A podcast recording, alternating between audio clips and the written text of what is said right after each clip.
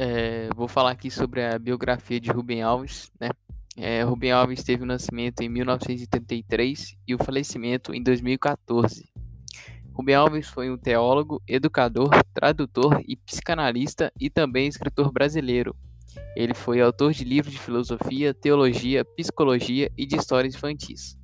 Rubem Alves nasceu na cidade de Boa Esperança, em Minas Gerais, no dia 15 de setembro de 1933. Em 1945, muda-se com a família para o Rio de Janeiro. Criando em uma família protestante, ele se tornou um pastor. A formação dele, é, entre 1953 e 1957, ele cursou teologia no Seminário Presbiteriano de Campinas, São Paulo.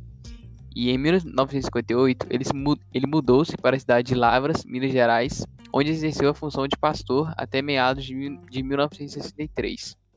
Ainda em 1963, Rubem Alves foi estudar em Nova York, retornando em 1964 com o título de mestre em teologia pela Union Theological Seminary.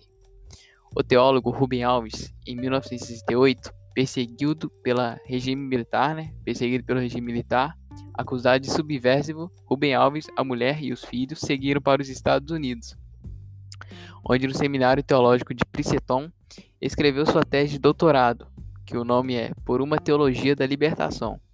Rubem foi o primeiro a usar essa expressão baseada em uma corrente de pensamento defendida por teólogos protestantes e católicos, que afirmava que Deus e a Bíblia tinham preferência pelos pobres e que as religiões deveriam se posicionar ao lado dos oprimidos.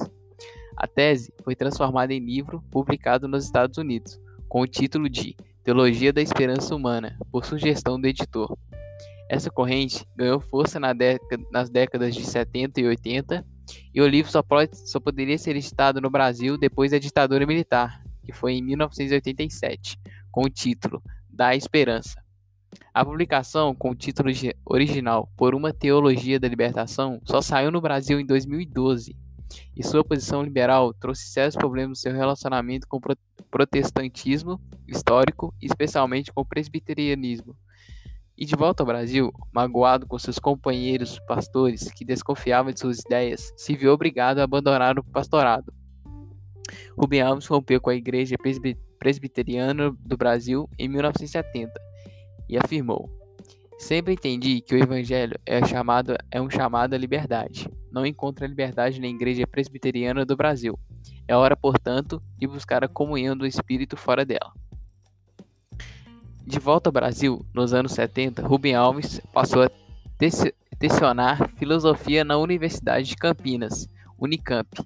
Ocupou diversos cargos, entre eles o de diretor de assessoria especial para assuntos de ensino de 1983 a 1985.